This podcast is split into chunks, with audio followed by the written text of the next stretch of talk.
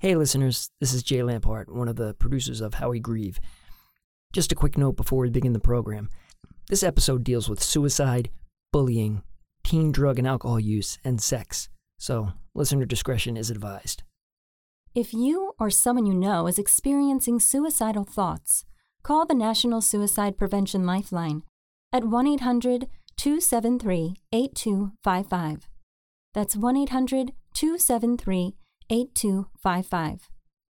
More information about advocacy for the topics you hear during this episode can be found at the end of the episode and in the show notes. St. Paul says, Death, where is your sting? Christians believe in the resurrection of the body. Christians hope in the reality of heaven. But how can this authentic Christian hope exist alongside such sadness and feelings of loss when someone we love dies? Two of the most striking words in the entire Bible are Jesus wept. Even this eternal God, who became man, wept over the death of his dear friend Lazarus. Walk with us as we explore death and the feelings of loss by those of us left behind. I am Edward Herrera, and this is how we grieve.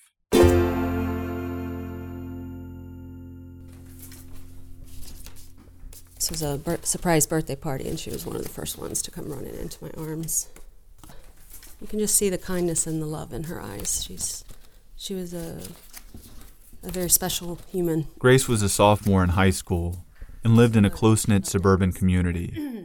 Her family lives at the end of a long cul de sac with a beautifully manicured yard. The sisters on, if you've ever gone to the zoo, you recognize that, that iron lion, maybe? I think I have a picture of it when I was four, sitting on it. So, but all four girls sitting on it laughing. That was uh, my birthday in December of 2011. And uh, she, she was gone three and a half months later, uh, which the fact that we could lose a child like this to suicide was absolutely nonsensical to us. She had every advantage, every so much love, uh, and we knew what was going on, and we couldn't save her. Grace was just born happy. I mean, she was just a bright light from birth. She was joyful. If you can imagine, you know, you know all your children come out a little bit differently. They're all individuals, but this was the child that I'd have to say, Grace, use your indoor laugh. You know, she was just exuberant a lot of the time and very sweet, uh, very kind, very funny, uh, made us laugh every day. And she had a very kind heart. There's kind of a joke where she literally licked a slug because her uh, cousins and sisters had been putting salt on slugs, and when she realized that they were doing something that wasn't very nice, she ran inside with it and ran it underwater. And then um, when that didn't seem to help, she actually licked it. So, you know, that's the kind of person that she was. And so we had a, a family full of love, full of joy, full of happiness up until she was about 14 years old. And then it almost seemed like uh, evil reached out and plagued us for a year. And, you know, faith was very important to be holding us together at that point. But um, we came up one thing upon another upon another for almost a year that we knew what was happening and we did everything we could to try to right things and get help, and it just didn't happen. And Grace died on Easter Sunday of 2012. Over the summer of Grace's freshman year of high school, many of her neighbors and friends were at a graduation party. As the party was wrapping up, Grace was looking for one of her good friends in some of the other houses in the cul de sac. But instead of finding her friend, she found her friend's older brother. Then, at some point in the evening, the two of them made their way into another neighbor's empty home. He went with her, and, you know, she drank on her own, but he was tipping bottles up and asking about things like her tolerance and this, that, and the other. And then he said he wanted to look for drugs in the house they were in, and he found Oxycontin And he said, you know, he could get good money for these, and he put a couple in his pocket. But then he crushed and gave it to her and told her it wouldn't hurt her, she should try it. And she was young and naive and dumb and did. But then a girl that had never, you know, she wasn't yet allowed to date, she was 14. She had had her first kiss at homecoming recently.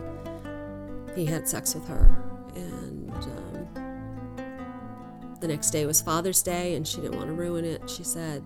But the following day, she told us everything she could remember. And she felt like she had made a huge mistake and, and broken trust and upset a lot of people. So she felt terrible. But we called his family over the next day and sat down with them and told them everything that we knew. And, you know, when I got to the drug part, the parents were like, well, that sounds like him. The father was. And the mother's like, no, no, no. But then they went home and when they asked the young man about it, he denied everything. And the mom's attitude, what she actually said was, you know, he feels like he's being maligned. And we didn't talk a whole lot after that. This happened in the house next door, good friends of ours. Without their knowledge, it happened. And we had them over and told them everything that happened. And this time, you know, Grace was out there. We were on the deck and we were all crying and Grace was crying and apologized and and at the time the people were very compassionate and said, you know, we love we still love you. Everybody makes mistakes. And we thought we had done the right thing by showing integrity and coming forward and telling the truth, and that things would heal from there and we would be on our way to a better day and she would learn a lesson. But when the other family didn't come forward and were more combative and not interested in talking with that family about it, they got angry and they said, We're going to call our lawyer and the police and see what our options are. And so a few days later, there was a police officer at the door, young 20 something muscle bound guy who wanted to talk. And, you know, we were fine with talking. We just wanted to tell the truth of the matter. And I stepped outside with him for a minute and I said, "Give me a couple minutes to to wake up my daughter." And he said, "Do you know how serious this is? This could be a first class felony." And I said, "I, I know why you're here, um, and and yeah, I'll talk to you, but there are other things that are more serious that I think we need to discuss." And he shrugged his shoulders and said, "It's not illegal to have sex." Both were charged with breaking and entering. Um, they were charged with burglary because of the alcohol and this was June 30th, and their court date wasn't until October 11th of 2011. And so for months we were under this shadow of my lord. We're involved in the legal system, and she's still reeling from the assault and having to see him every day at school. The family, who had been like parents to her, you know, her Girl Scout troop leader was the mom were suddenly turning against her and but she would know these things because her good friend would tell her what was being said in the house. So it was really very difficult and damaging. So the tweeting from the young man began sometime that summer. And she didn't have twitter but she didn't need to because other people would see it and tell her what he was saying and other people would want to contact her just to let her know what he was saying. And we screenshot a lot of this. As soon as I found out about it, I mean, we were coming back from a therapy appointment. I can still see her sitting next to me in the van when she just broke down and started to cry and, uh, and shake. And I asked her, you know, what's going on? And she said, he's talking about me again. And it said something like, your own effing lawyer is trying to help me out. I kind of feel sorry for you because nobody likes you. See you Tuesday, bitches. Things like, um, I hate you seven times. I hate, hate, hate, hate, hate, hate, hate you. I hope you see this and cry yourself to sleep. Then wake up and kill yourself. You might as well. You're just a lousy piece of. Snitches, I will kill you. Snitches should have their fingers cut off one by one while they watch their families burn.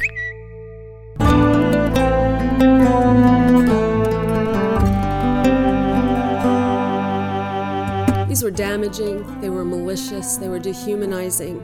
And at the time, adults didn't really know what social media existed of and what was going on out there. And, and what I need people to understand if you don't understand social media or you don't have children that use it is that this kind of information or these kinds of tweets go out to not just everybody in their peer group pretty much. You know, these went out to hundreds of people at a time and then they could be retweeted or they become grist for the rumor mill.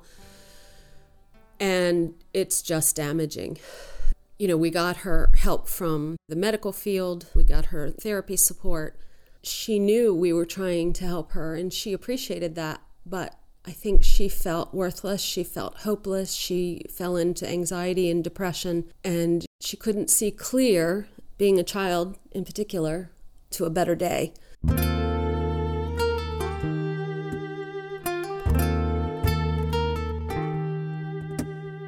It ends up, you know, they were both punished pretty heavily um, with the exact same thing, and they were on probation for like a year and 150 hours of service, and if you can believe it, a victim impact class, as if she weren't already struggling.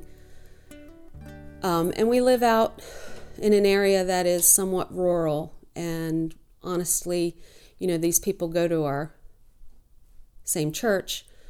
Um, their family is also very active in the church.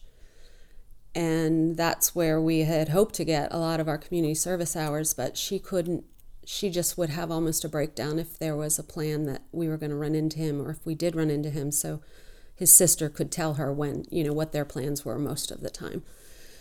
But lo and behold the tweeting did not stop.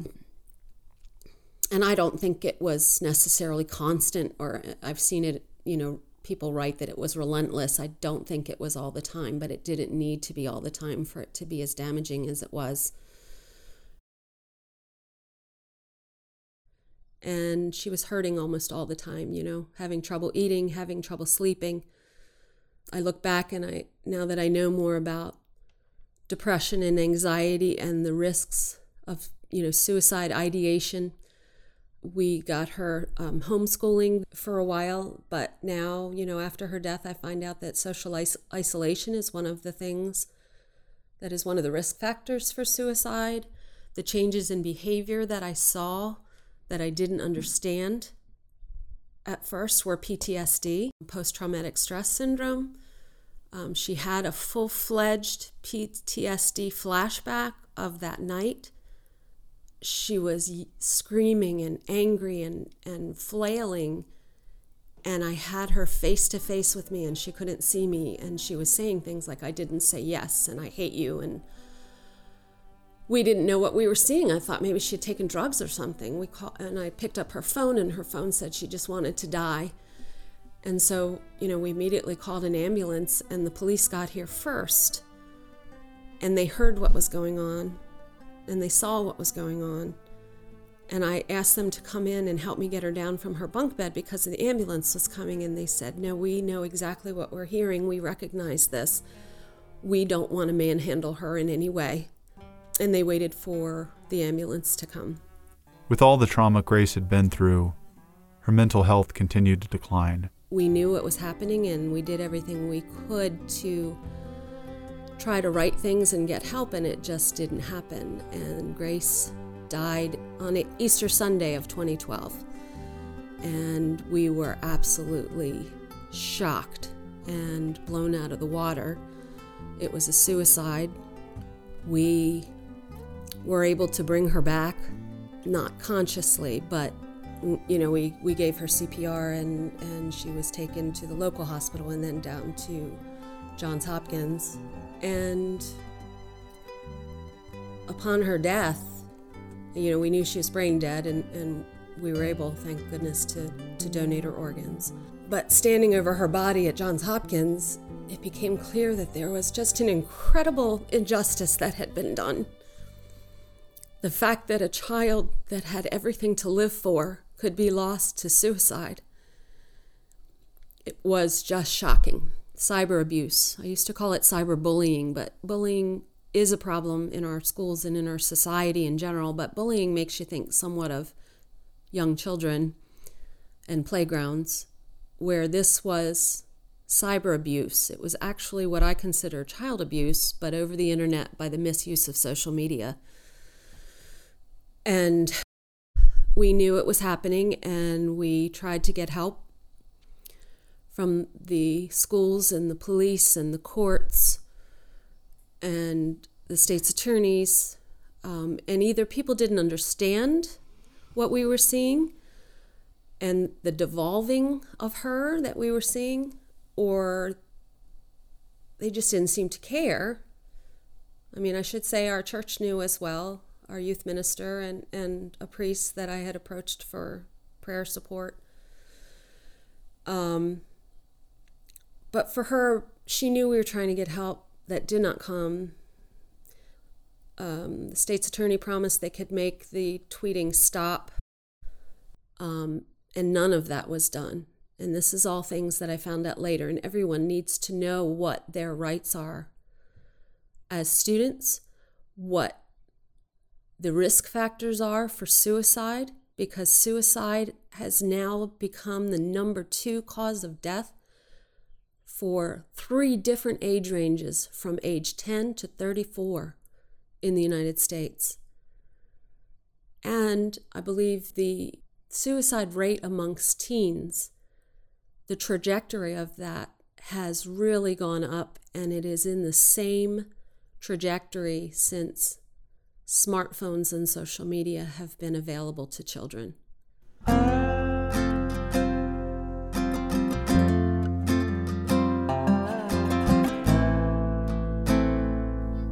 I need people to understand that you can have a very strong faith and you can really believe with your heart that there's a communion of saints and that there's a heaven that is so much better than this broken world. But that doesn't cover the grief. You know, I felt weird that, you know, I thought, well, gee, if you really have a good faith, you're not going to feel these questions or this kind of grief or this kind of loss that just knocks you down and makes you think you might never be able to get up again. And quite honestly, sometimes makes you think, you know, death would be easier and you wouldn't care. All of that goes through your mind. And I had been at the depths of depths, the bottom of the deepest, darkest hole you can imagine, just lying there and not sure if I'd ever be able to get out. But slowly over time, I realized that I was not alone down there. I noticed that God was with me every single moment. And He got me out of that hole. And while I have always been very close to the Blessed Mother, um, I understood her in a whole new way. I mean, she had a beautiful child that was lost. And I'm not so sure she knew when it was happening to her. And, and certainly, I'm sure there are theologians that will argue with me, but it, from my point of view, I don't think she necessarily knew what was going to happen or how it would end. And she must have been also just broken to see her child treated the way he was and then to have him die and think, what was this all about? I'm Edward Herrera, and this is How We Grieve. More with Christine in a bit. Stay with us.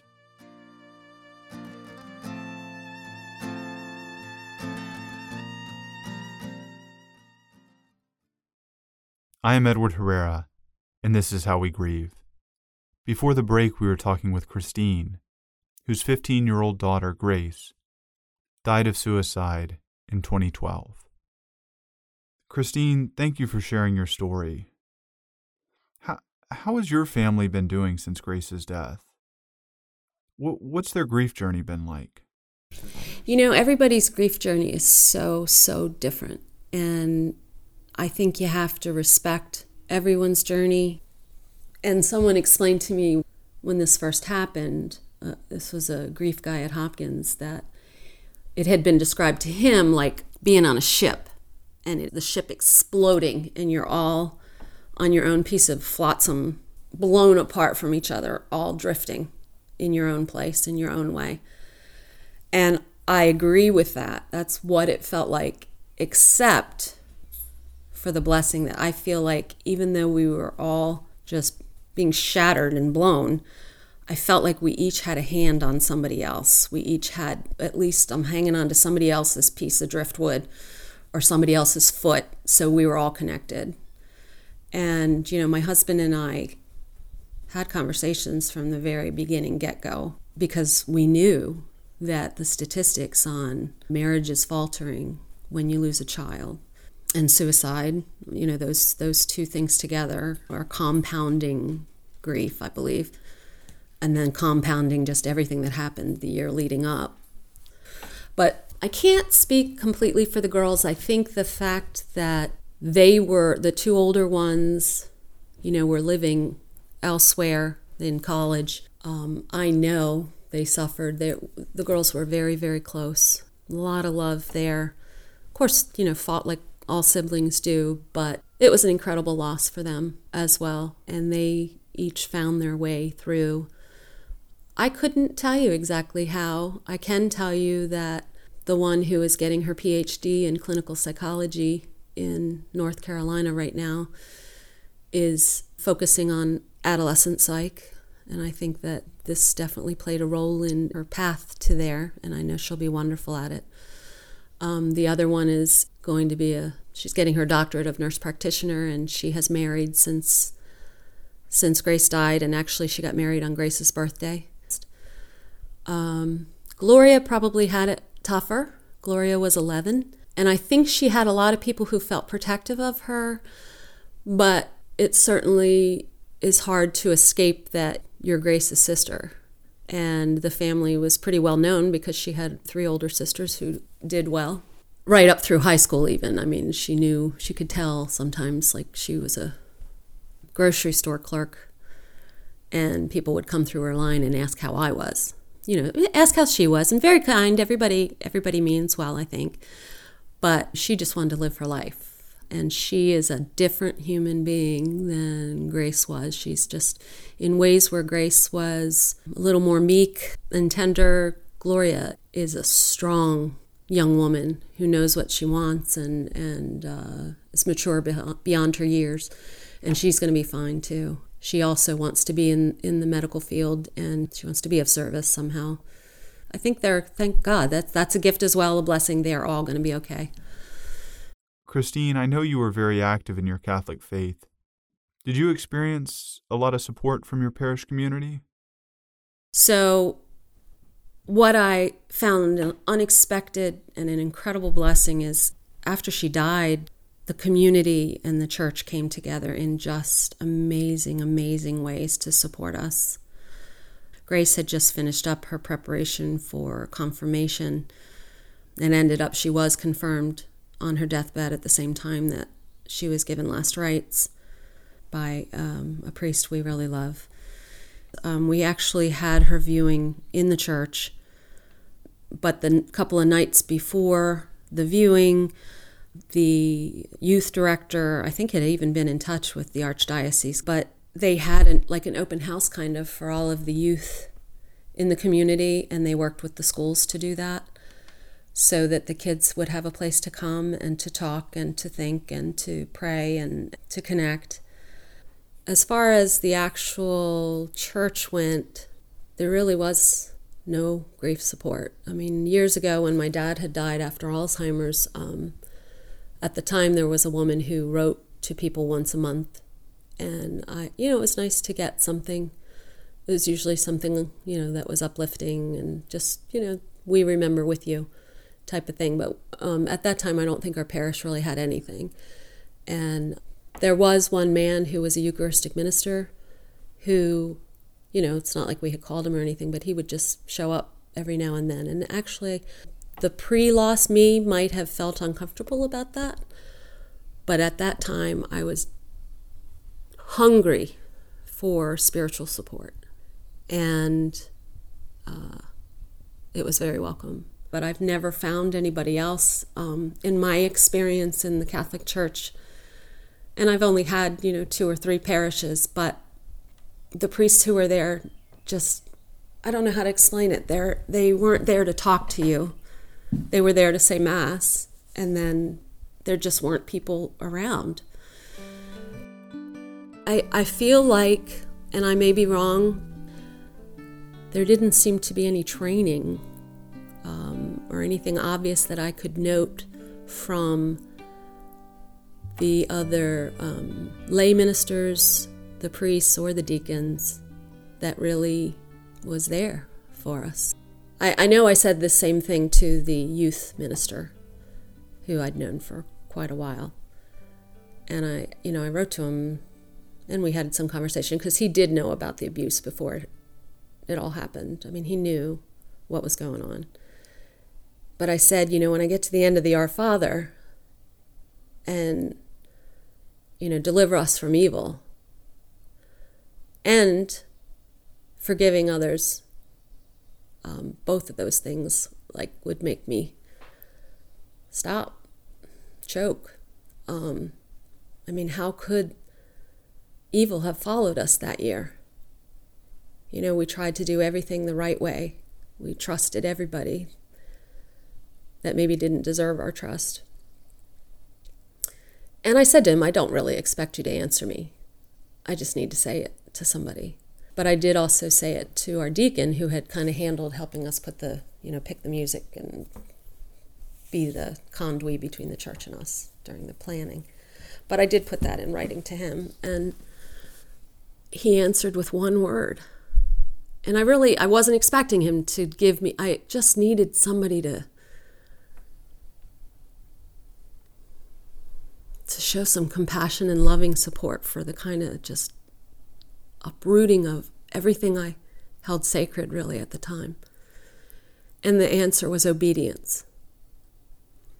And, you know, seven years out, I can appreciate probably what he meant by that, what obedience, you know, just God has a plan, maybe is what he meant, or, you know, just living your life the best you can. I, I don't know exactly what he meant, but I know he's a good person and, and, you know, a good communicator normally. But um, at the time, it felt like a like a full on slap, and I, you know, I just was reeling from not understanding, and then never being able to find support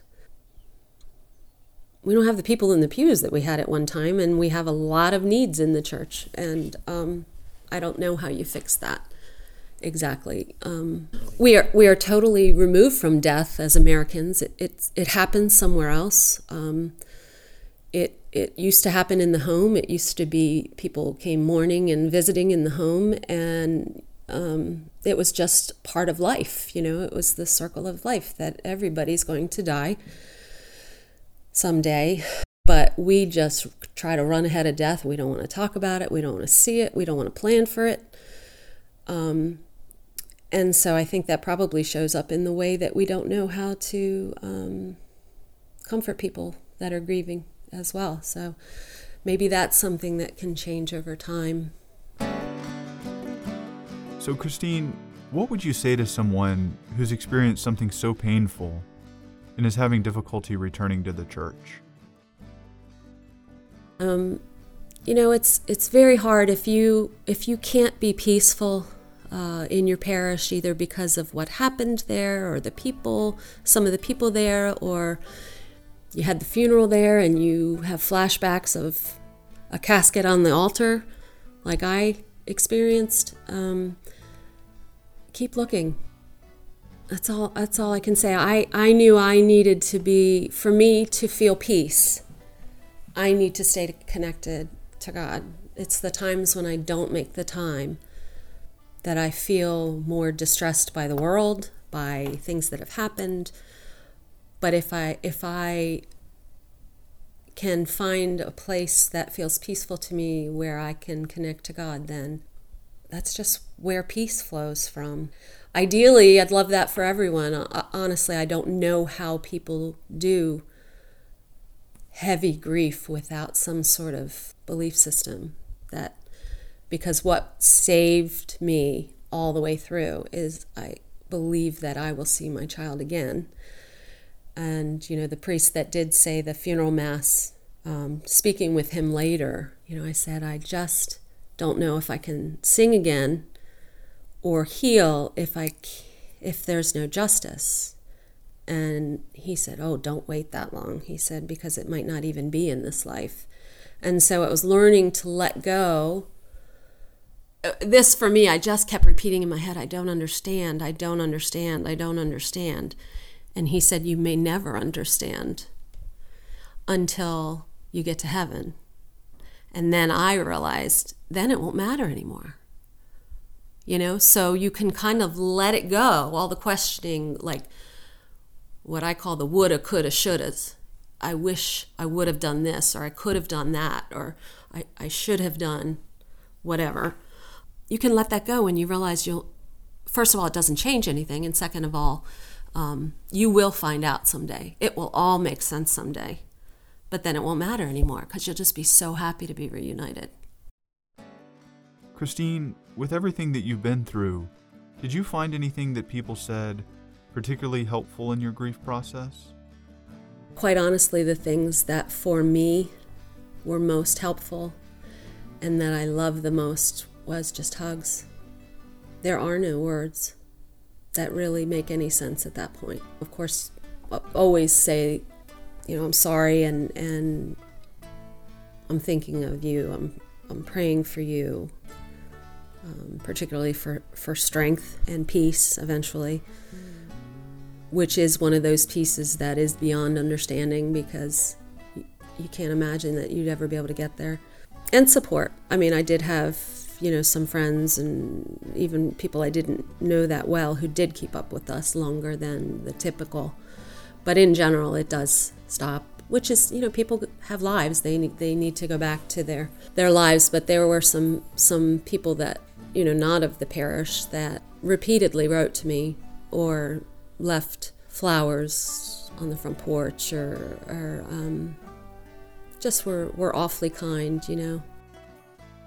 I know you mentioned your experience at church, but were there other things that people said that weren't very helpful? I've heard from a lot of other people who have lost children or who are grieving for spouses or parents or whatever that there are things that really tick them off that people say.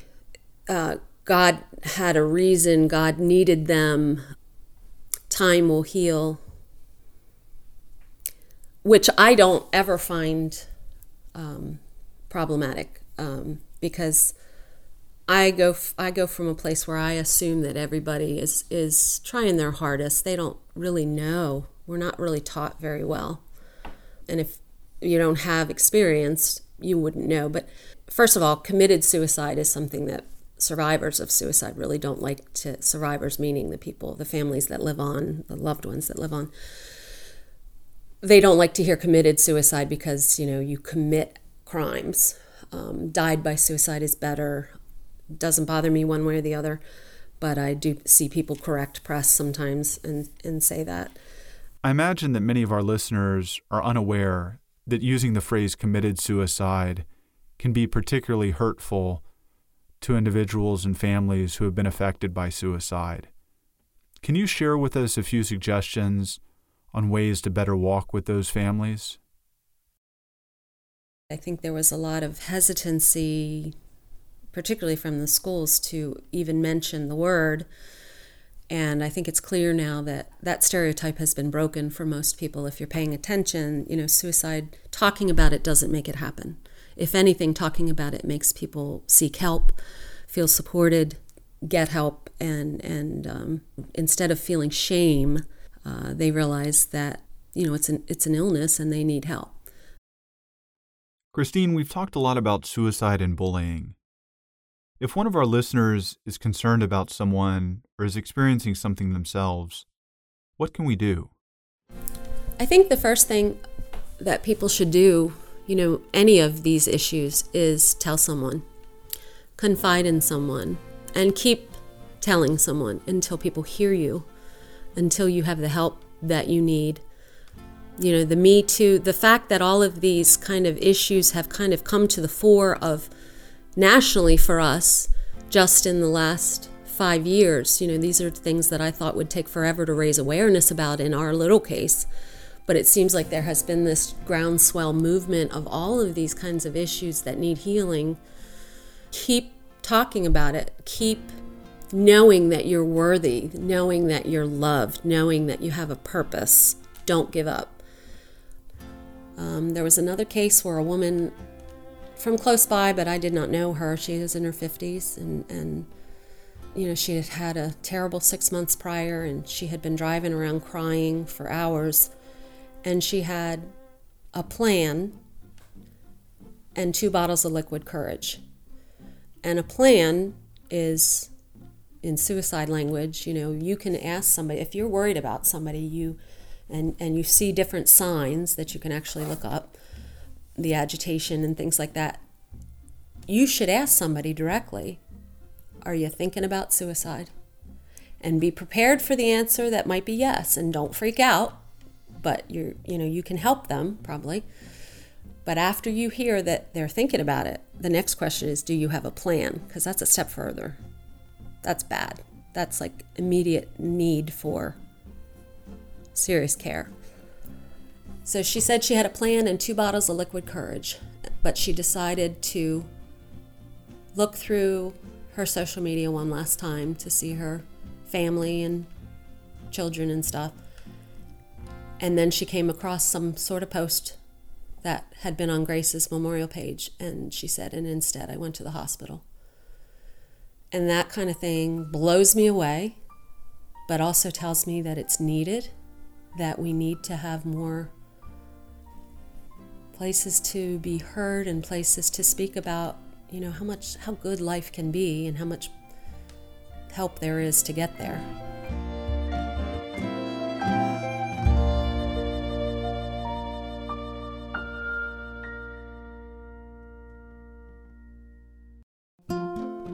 Christine now advocates for mental health awareness and the damages of cyberbullying. People of goodwill came together, and Grace's Law, which is an anti cyberbullying law in Maryland, was passed four days before the one year anniversary of her death.